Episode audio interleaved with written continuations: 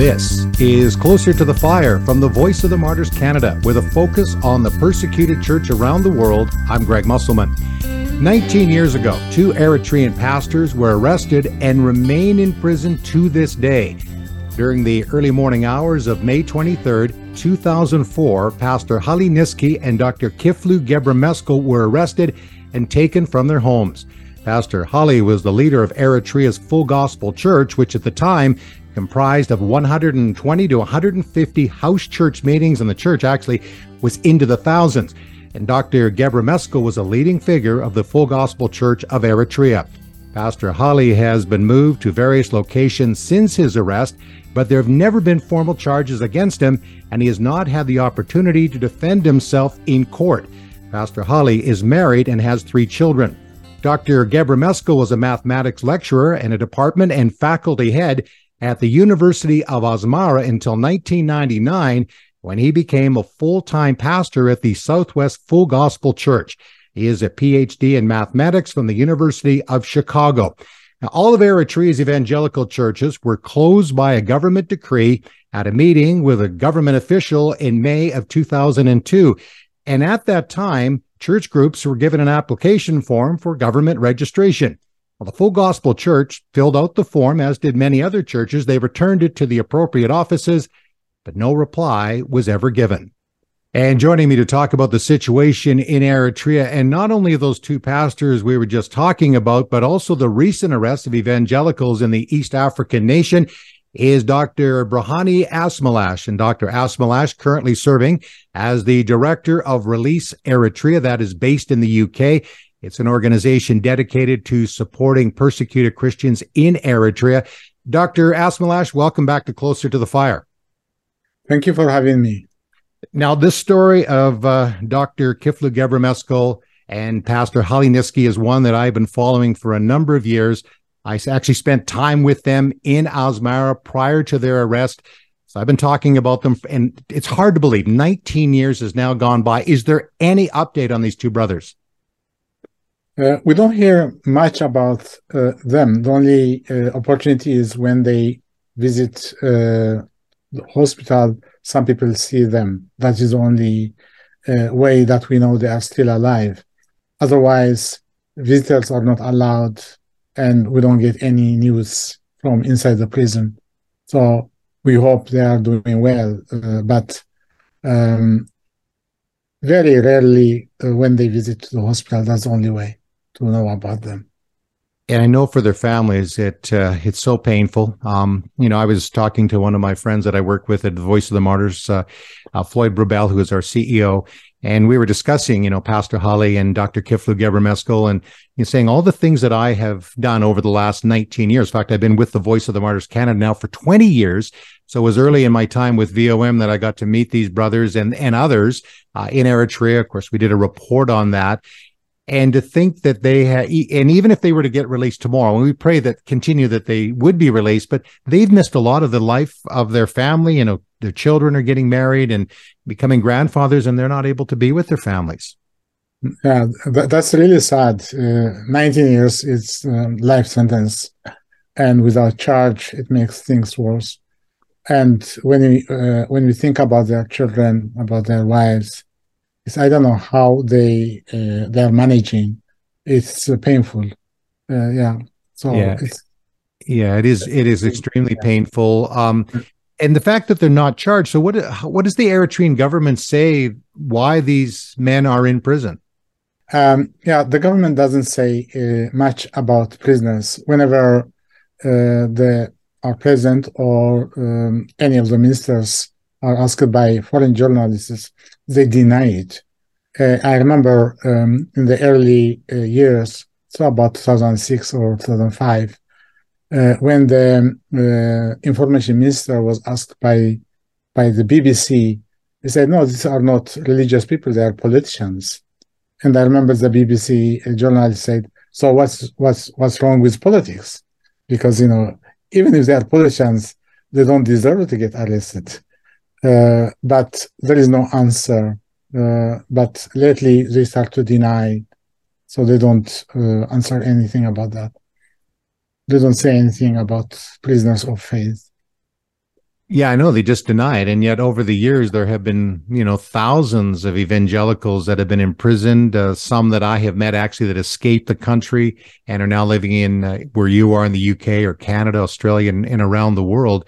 And, yeah. uh, and they're telling the stories. This is why we were put into prison. Yet the government continues to deny, deny that. Has there been uh, any pressure put on the Eritrean government by you know, in the United Kingdom, the United States, Canada, and trying to get them to say, well, you know, these these people should not be held against their will?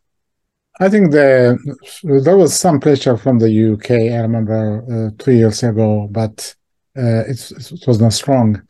Uh, there was a lot of pressure from the US because uh, the US was putting Eritrea on the top ten list of religious persecution.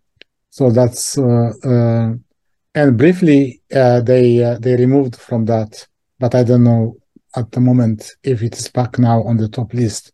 Otherwise we don't see a lot of pressure from any of the western countries. That's also really you know frustrating we we've been campaigning for that uh, but they they promise they will do they will put some pressure but they don't is that because Eritrea has kind of fallen off the radar in a sense where you've got all these other things happening in, you know, Afghanistan, what's going on in the Ukraine with the Russian attacks? I mean, Sudan, there's just so many places around the world where there's turmoil and Eritrea has gotten forgotten. And I mean, for us as believers in Jesus, we cannot forget what's going on there. Yeah, uh, Eritrea has little uh, impact on the international uh, uh geopolitical uh, uh, what you call influence. So they don't care about what's happening inside Eritrea because it's it doesn't have any impact. It doesn't bring any impact on the on the international community.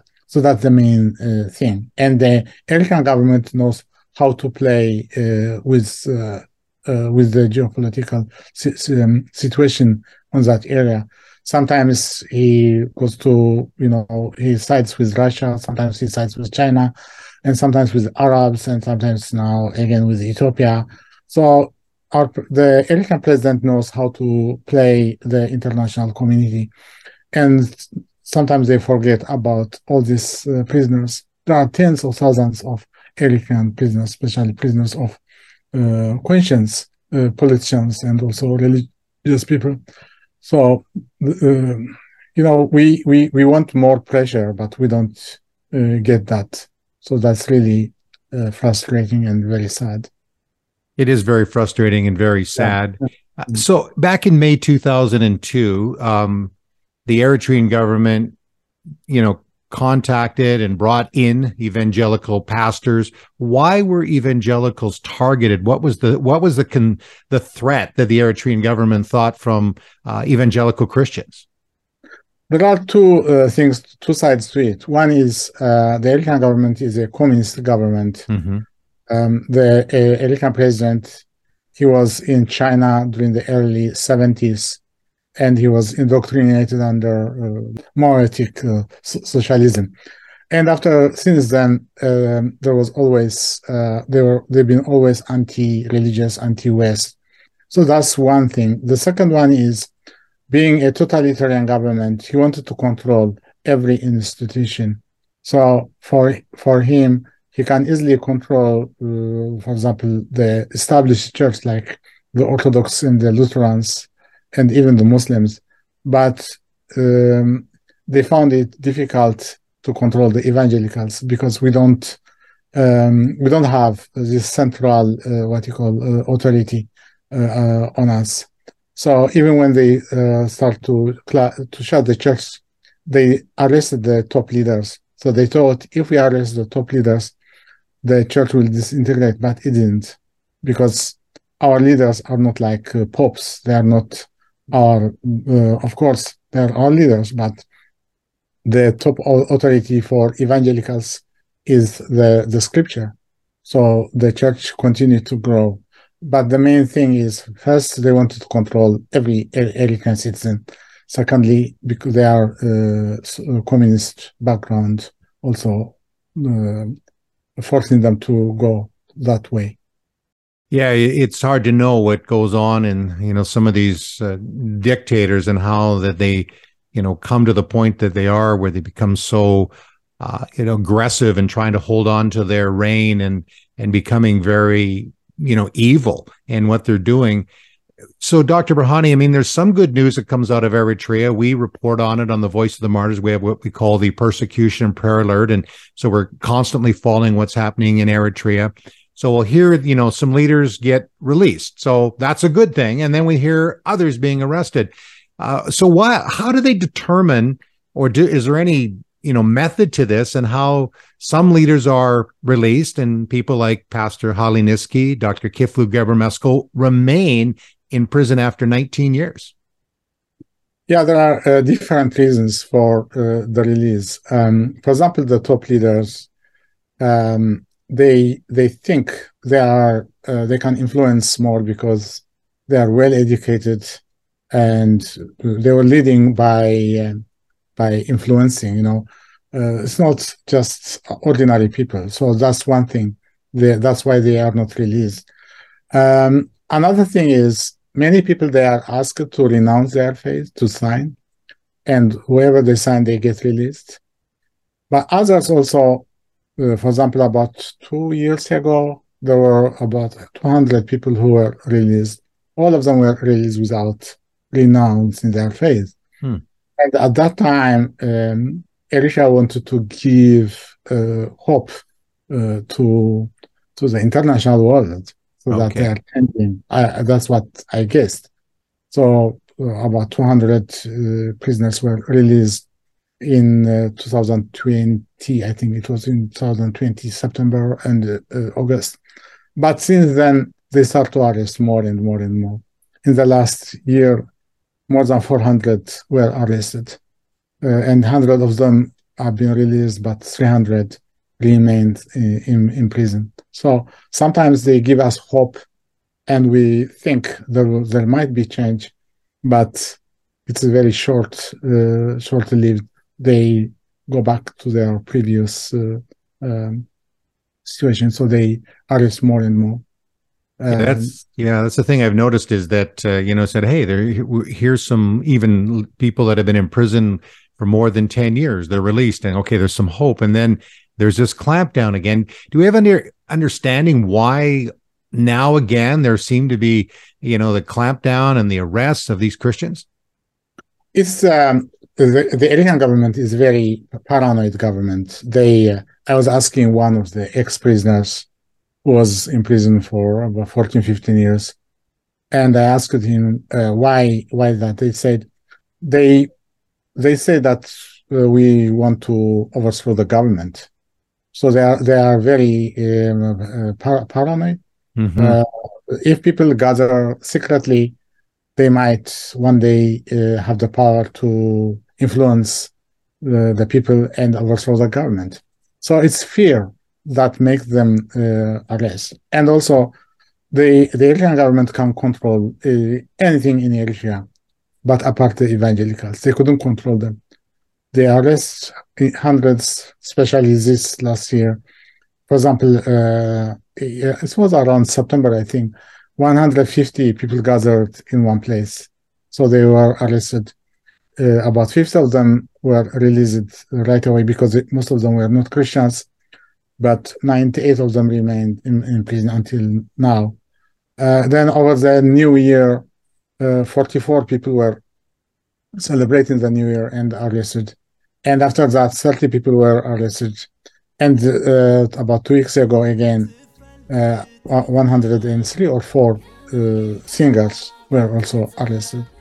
So for them, it has been uh, un- uncontrollable. Whenever they arrest them, but they find other people who still meet for worship or for you know uh, for singing. So uh, that makes them very fe- fe- uh, uh, fearful. They they are afraid one day these people might uh, influence the whole community, and they can come out of them because the Eritrean government control every uh, way of life. You cannot have your own business. You cannot do anything you cannot talk, you cannot even think. So, but these Christians becoming free. Uh, they, they are still free. For the past 20 years, uh, they have done all sorts of cruelty against them, but they couldn't control them because there are still many who are ready to die for their faith. They they they take it as joy, you know, dying for uh, for Christ. I, I ask them, especially those who spent uh, over 10 years, 12, 13, 14, 15 years, um, if they ever regret it, and they say never, because they have done it out of their love of Christ. It's not a sort of uh, following uh, one form of uh, religion or ideology, but it's their commitment to their faith, is their commitment to Christ. And I, I'm definitely sure that's what Haile and Dr. Kiflu feel at the moment. I know them very well. Mm. They were very committed, brave Christians. And uh, I know uh, what they feel. They will be satisfied with what they are doing because they are doing it for Christ. They are not criminals. They haven't committed any crime. So it's uh, we have similar, you know, testimonies of hundreds of Eritreans who have been through all this uh, ordeal, all, through all this hardship and suffering, beating, torture. Uh, recently, I was talking to one uh, lady who lost her sister in prison because of torture, and she was uh, still, you know, praising God. Uh, it was her twin sister who died while being tortured. So we hear all these stories. It's horrible, but at the same time, also we praise God because we have many people who uh, are ready to sacrifice their life for their Savior. So we can see real disciples, uh, and I'm glad working with all these uh, real Christians. You know, it's it's it makes uh, life, you know, worth of sacrificing. Yeah. So it, it, sometimes you feel the same, like the New Testament church, uh, like uh, when Paul or Peter, when they were persecuted, they were always praising God. And we hear the same also testimonies from the Eritreans. So that is the positive side of all this persecution. And that really goes to the understanding that many of these believers have in what the scripture teaches. And I remember interviewing a brother uh, Kidani Gebremescu, who I also met when I was in Eritrea, now lives in the United States. He's actually stayed in my home and we become friends. I've met his family. But when I was doing an interview for this podcast and also for a TV program, I involved one of the hosts on 100 Huntley Street. He talked about it was a free gift to suffer for Jesus. And I know when Canadians and people in the UK, United States hear that, yeah, okay, I know that's in the Bible, but these guys are really living it. I mean, it, the testimonies, and I know that inspires you, that inspires me. That's what keeps us going. And even when we're facing these difficult situations and trying to bring awareness and trying to get these people out. But what does that do then? Uh, because a lot of people you're talking about have got out of the country. Um, mm. How does that affect then the church? Because when we think about, okay, from a practical standpoint, again, we know uh, you know, the Bible is clear. The gates of hell will not prevail against the church. The kingdom of God continues to advance. We know that. But we also think, practically speaking, if you have all these, you know, powerful leaders, these men and women of God that are standing firm, teaching the scripture, if they're in prison or they leave the country once they're released from prison, what does that do, Dr. Berhane, to the church there um, with the leadership and, and discipleship? Because again, when you think it from a practical point, how does that work? Yeah, it's it's working well because God is raising new leaders. Mm-hmm. Sometimes, mm-hmm. if we have uh, permanent leaders, you know, we block from new leaders from coming uh, through. But uh, what's happening in Eritrea is top leaders are either in prison or leave the country, but always somebody replaces them, and the one who replaces them sometimes does better than the the senior uh, ministers. So because this is God's work, it's not uh, you know. Um, humanly uh, thinking, it is really sad to lose some precious leaders, but God always raises new ones. And sometimes you say, "Where did you learn this?" We, you know, we ask, we always ask them, "How do you get this?" I I know one uh, prisoner. He was only one year uh, when he was in prison.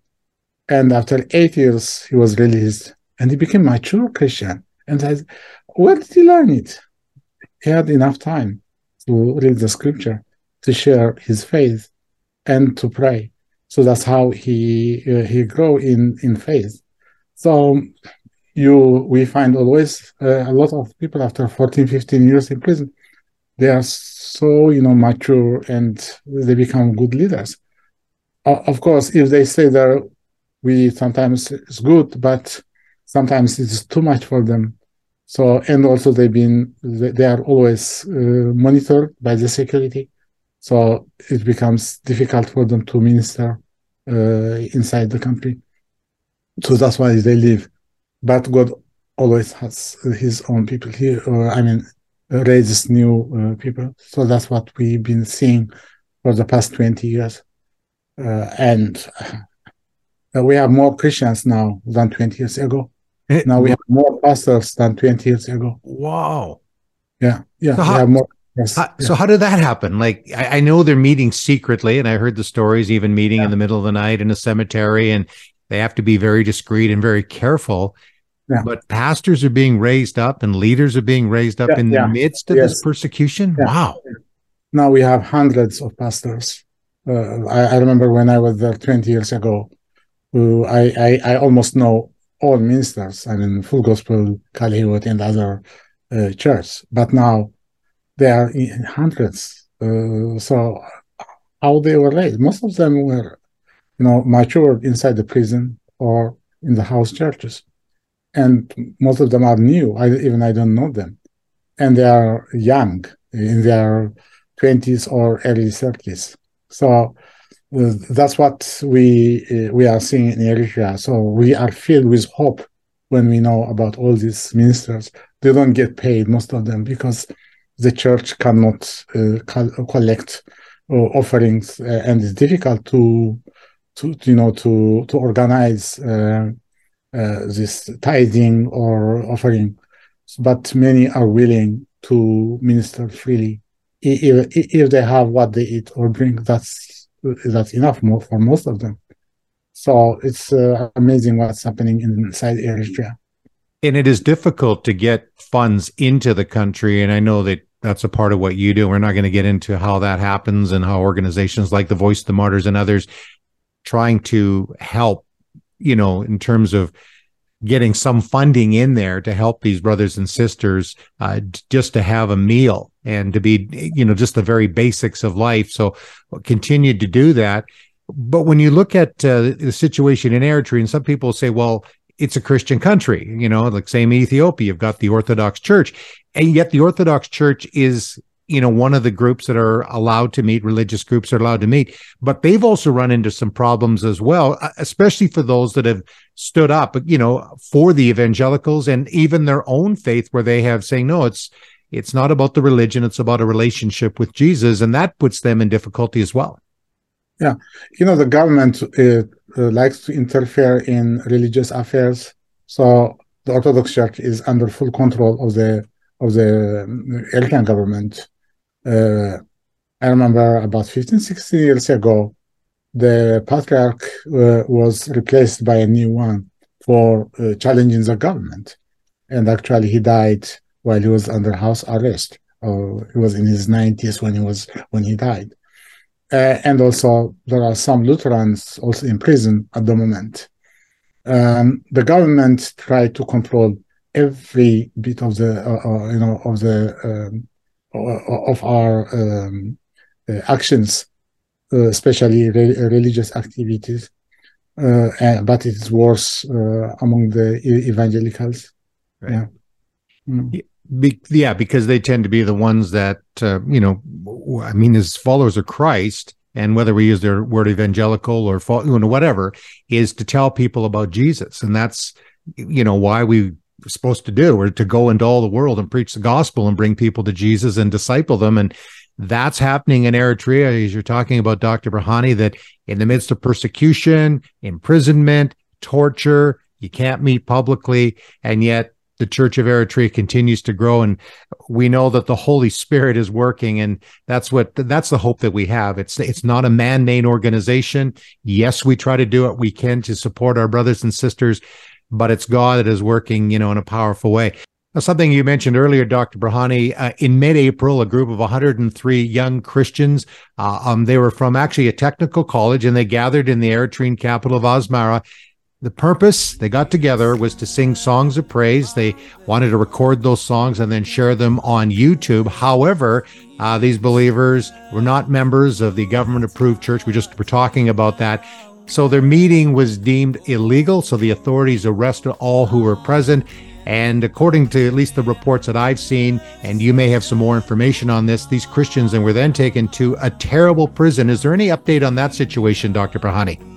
Yeah, um, yeah, now they are taken to Mai Serwa prison. Uh, mostly, who uh, most people who are sent to Mai Serwa uh, is like long-term prisoners. So that's why we think it is terrible. And these young people, most of them are in their um, late teens, like 18, 19, or 20, 21. And they are mostly college students. Some of them were graduating students this year um, some of them are on their fifth year on the uh, engineering, uh, what you call uh, faculty. Mm-hmm. So it's really um, disturbing, you know. Sometimes you see why all these hundred meet together, and it's not for us to to say why did they do that because they that's what they do. They they they gather and sing, and they haven't committed any crime. Uh, I don't I don't blame them.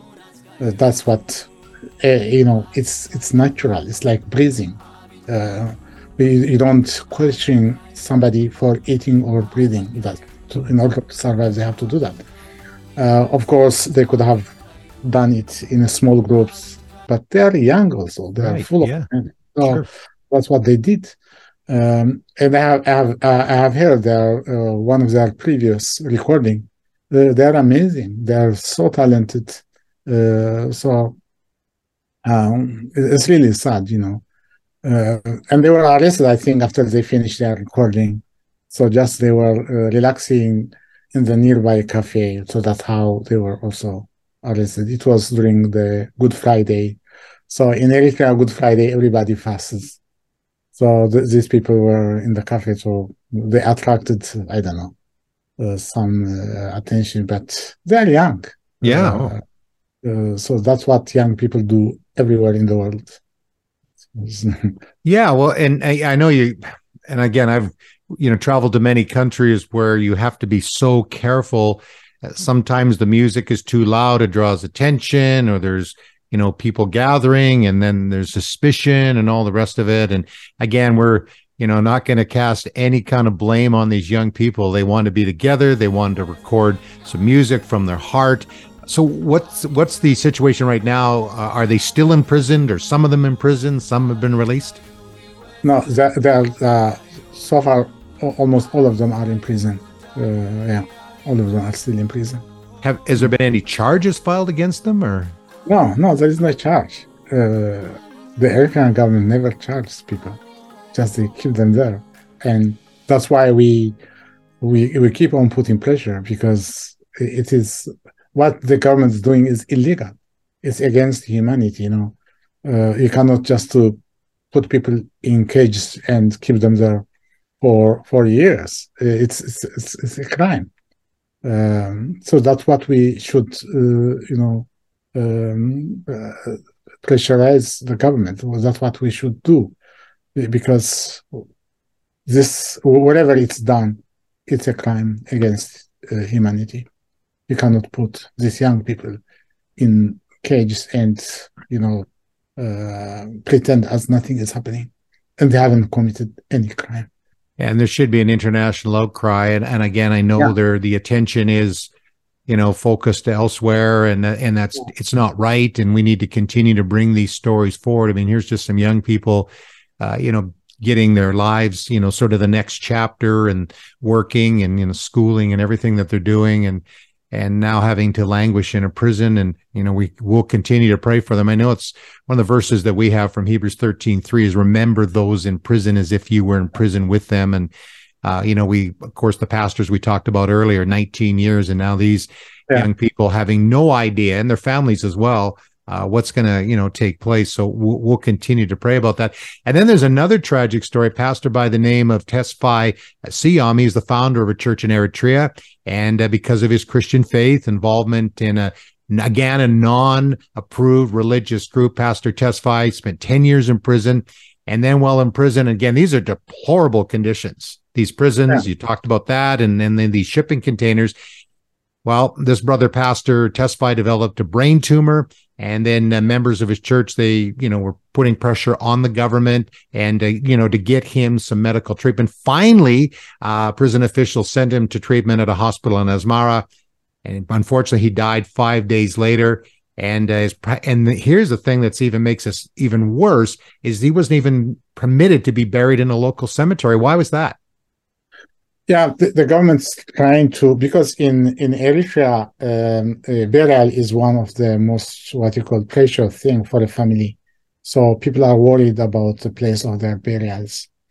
Uh, so especially in the Orthodox community, and by the government by putting pressure on the community not to allow burial grounds for evangelicals, they think eventually because of that people will renounce their faith it's not going to happen, but that's what they thought. Mm. And this um, Tesfaye, he's actually a member of the Mennonite uh, church. It was uh, so they they were in Ethiopia, most of the Mennonites. But uh, I remember he, uh, I met him once in, in Eritrea when he came uh, there.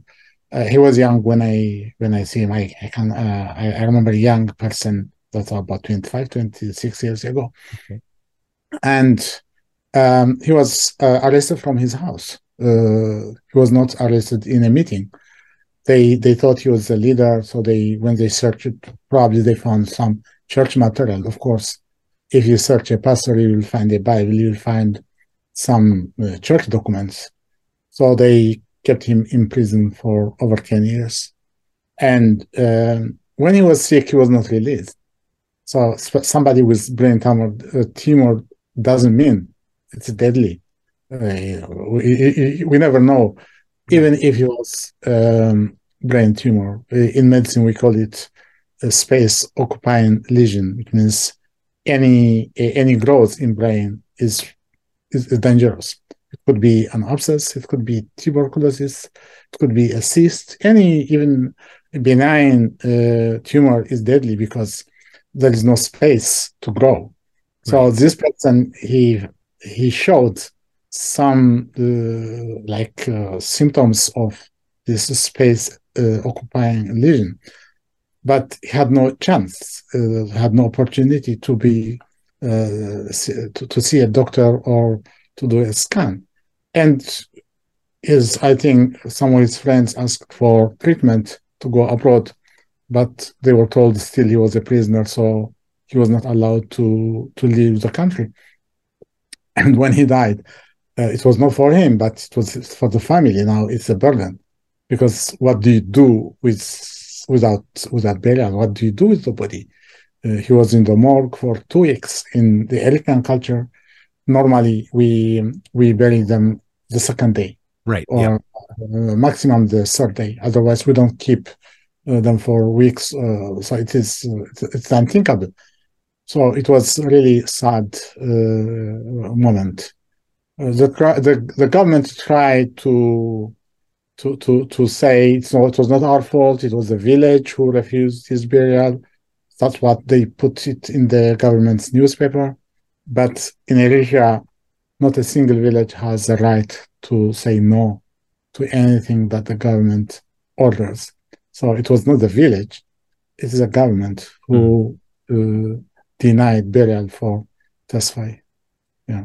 So where eventually was he buried?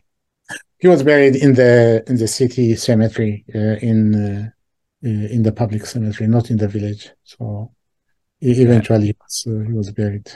Mm. I, I was just actually at a funeral on the weekend. Uh, a brother-in-law passed away, and you know, I mean, as tragic as it is, and all the grief, and then if you were to add that layer onto it, Yeah. not knowing if you could bury your loved one, and you know, for for many people, it's very important to have a place where they are, they can go visit, and that's that's important. And again, to use that tactic to try to get people to deny their faith, uh, again, it just it, it's hard for us to understand that. But if you can put young people in prison, or if you can keep, you know, believers in prison for decades, I guess something like that is not surprising. But I, when we read about it, we hear about it, we think of their family. Uh, it is Mm. so tragic. Uh, before we go on, I'm, I want to get you to pray at the end here because that's the most important thing we can do. Yeah. Dr. Berhane, is there any understanding or in terms of how many believers, uh, followers of Jesus, are in prison in Eritrea right now? Now I can uh, I, I can say between 400 and 500. Um, I, I remember last year there were 130, but uh, about 300 more uh, are in prison. So r- roughly over 400, I, I think. Um, even even since January, uh, we had 44, then 30, then this uh, 100, so 170 since January. And before that, there were 98 in September. There were 29 in March last year. There were 25 somewhere in Barentu, sometimes in May. So there were 17 in Asmara sometime last year in May or April. So we have uh, about uh, 420, 430, I would say. That's the minimum uh, number. I- Right. And th- and those are just the ones you know about. And I know kind Yes. of back, you know, a few years after the arrest started taking place, there were thousands. And of course, many have escaped the country, have left the country. Uh, I mean, it's, it's tragic. If there was just one in prison, we should be concerned. But uh, there's hundreds and then thousands and thousands of families have been affected by uh, the government of Isaias Afwerki. Uh, you know, we pray that God's will would be done. We pray, we know that God's judgment will come. Uh, Mm. Again, that's not for us to, you know, do that. It's vengeance belongs to the Lord. We know that, Yeah. but yet we still raise our voice. We pray, we help, we do whatever we can. And, Mm. uh, I'm, you know, and, you know, just even talking to you in many of the other interviews I do, there's, there's this, this sadness, there's this heartache of people suffering. And I've met family members and those that have been in prison from Eritrea and other nations. And there's the human factor. And yet there's also what God is doing in the midst of persecution. Um, it's, it's both the, the grief and the sorrow, but it's incredible joy and hope that we have in Jesus because of that. So, Dr. Berhane, before we go, can uh, can let's pray for Eritrea? If I could get you to lead us in that. Okay, yeah. Lord Jesus, we bring uh, all these uh, prisoners and their families to you. We want to thank you for um, that, for you keeping them safe and also especially strong in their faith. And we believe that you will continue to do so. But especially the suffering is sometimes more for the family than the the prisoners, for their children, for their wives. There is financial constraints. There is uh, a lot of pressure from neighbors, from family members. Lord, I pray that you will continue to intervene in all these situations and uh, comfort those who mourn, and especially uh, Pastor Tesfaye's family. We bring them to you. It's a very sad situation. Uh, the only um, good thing is Pastor Tesfai is now with you. Yeah. Uh, so it's not his death is not in vain. It's like a seed uh, in the country. That's why many people are coming to faith. So Lord, we pray um, that you keep all these prisoners safe, their health, and also their, especially their uh, mental uh, health. We pray that you be with them and protect them. And also we pray for the Eritrean government. Mhm. Uh, I don't think that the, uh, the Eritrean president is the right person to stay in power. So uh, we give him to you. We pray that you deal with with him. So we, we need a change uh, in the in the country. So Lord, we pray that you also intervene. You have the power to remove those in power and to bring uh, another one because You are the Lord of heaven and earth. Everything belongs to you. So, Lord, we pray for all the government, uh, those in the government offices. Um, help them to be a little bit uh, uh, humble uh, and also compassionate to those who are suffering. Um, especially, I want to thank you for all these families of prisoners, for you keeping them strong in faith. I have uh, the opportunity to speak to many of them, and they are really, you know, uh, comforting or encouraging to see they are strong in faith. So, Lord, I pray that you keep them safe and also give them uh, what they need. Uh, we pray for provision. In Jesus' name, Amen. Amen. Dr. Berhane Asmelash, Director of Release Eritrea, thank you so much for joining me. I know it's a difficult ministry you're involved in. Uh, and as I said before, there's there's incredible joy because of the strength that we hear from our brothers and sisters. It's so inspirational. Uh, mm. And yet, on the other hand, uh, these are people that are suffering. And even as you were praying, you know, I think of the families, and I know of a family here in Canada. Uh, the, the children are doing okay because they've been raised in Canada. They've gotten university education. They're doing well. But uh, the wife of one of these brothers, uh, you know, she just, you know, got PTSD. I mean, she's suffering. Yes, she has strong faith, but uh, there's a sadness and there's in some cases there's guilt. Well why am i here? And my husband is still languishing in a prison. It's you know but we pray for them. We encourage them. Uh, i've you know had the great opportunity to being involved in ministry to eritrea and ethiopia and uh, have many friends you know that are from those nations. And uh, you know we'll just continue to pray. And uh, we love eritrea it is a wonderful country, and I know that uh, many of my Eritrean friends, and you're probably like this as well, can you know long for the day when you can go that to that nation and and to be able to walk the streets of Asmara and visit the country. It's such an amazing country, and so we'll keep praying for that. And uh, by the way, if you'd like to find out more about the work of Release Eritrea, I'm going to put a link on the uh, episode notes to your Facebook page. People can find out more about what you're doing. And uh, also ask those, you know, watching, listening, if you could rate this podcast, uh, make a comment. It'll help other people find out what we're doing. Uh, in our help for the persecuted church and also to support and to pray. So thank you for that. And uh, thank you again, Dr. Berhane Asmelash. Yeah. Thank you. Thank you. And remember, the closer you are to Jesus, the closer you are to the fire.